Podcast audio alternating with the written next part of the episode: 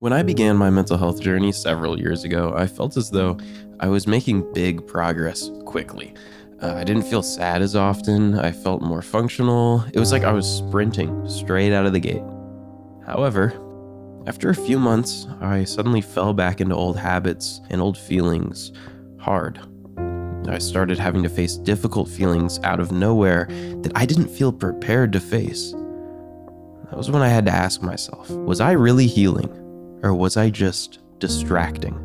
My name is Ethan Jewell, and welcome back to Feel Your Feelings. Now, I'm not a therapist, I'm not a psychologist, I'm not a professional in the mental health industry whatsoever. However, I have felt some very big feelings, and I'm super passionate about mental health, and I want to share my own personal experience with all of you. And something that I experience that I feel like is very common is trying to find the difference between distracting and healing. You see, doing the work in healing isn't an easy process. It takes time and dedicated focus in order to piece together the parts of you that have fallen apart. I like to think of it like a puzzle. With a puzzle, you have to sit down, sort through all the pieces, figure out where they go, and slowly start piecing it back together. Our mental health is the same. If you've fallen apart or started to struggle, it takes an active effort of sitting down with all of your feelings and determining where they go. You have to start slowly with the edge pieces, like in a puzzle, and figure out kind of an outline of how you need to heal. And then slowly, piece by piece, you can figure out how to feel better. However, there's another layer to it. It isn't always as straightforward as that.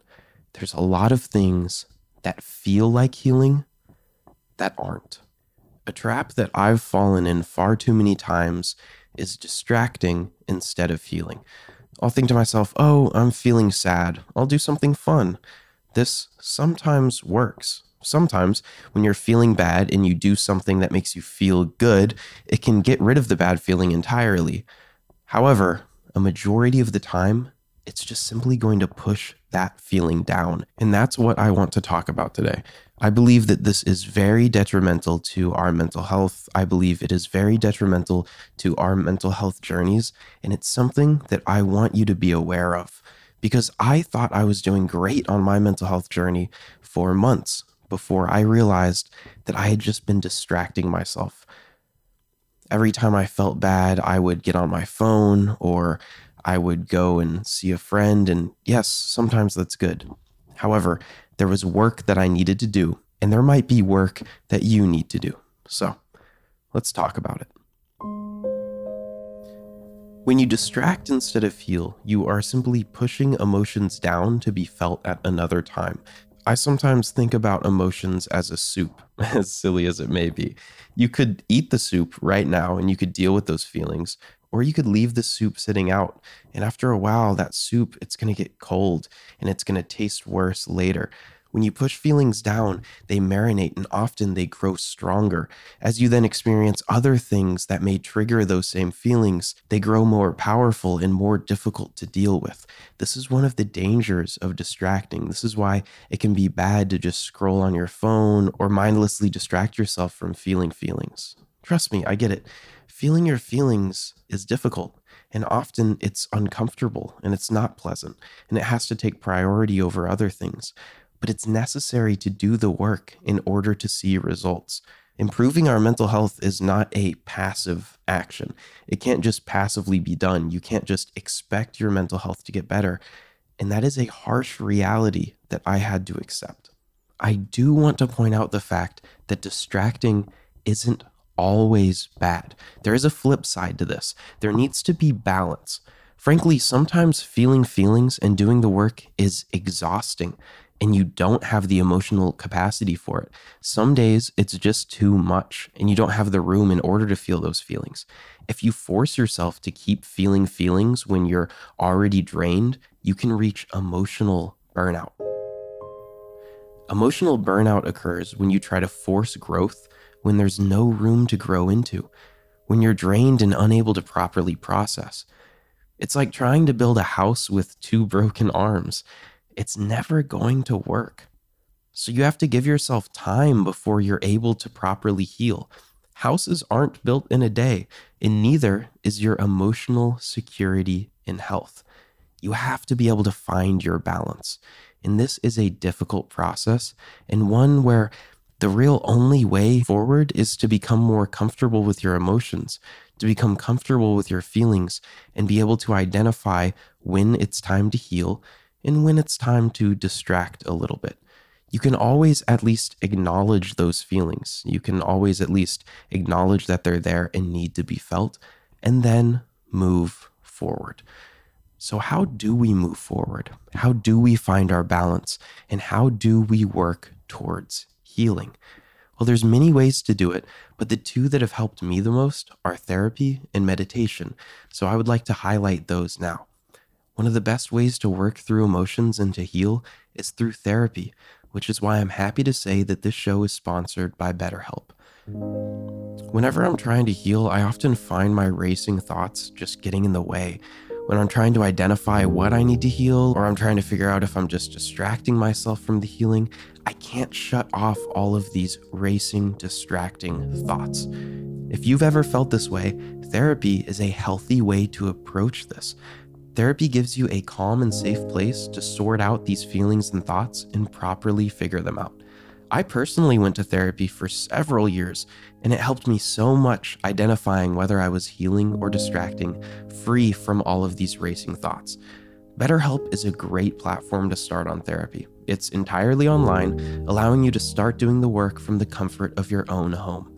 All you have to do is fill out a questionnaire and get matched with a licensed therapist. Get a break from your thoughts with BetterHelp.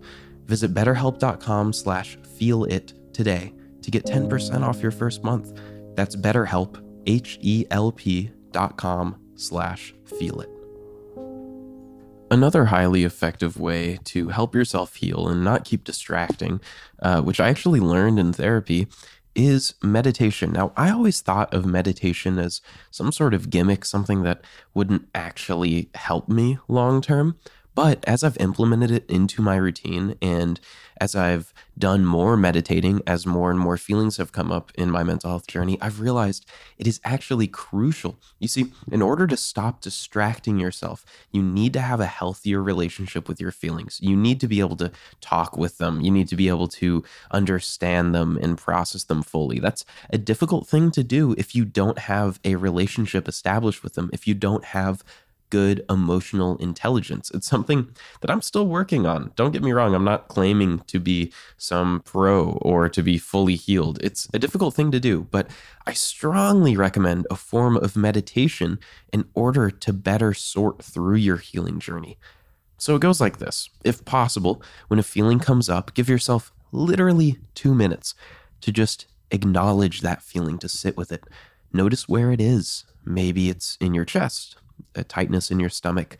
Maybe it's just a heaviness, a clouded mind, and itching at the back of your head, some anxiety that hasn't been addressed.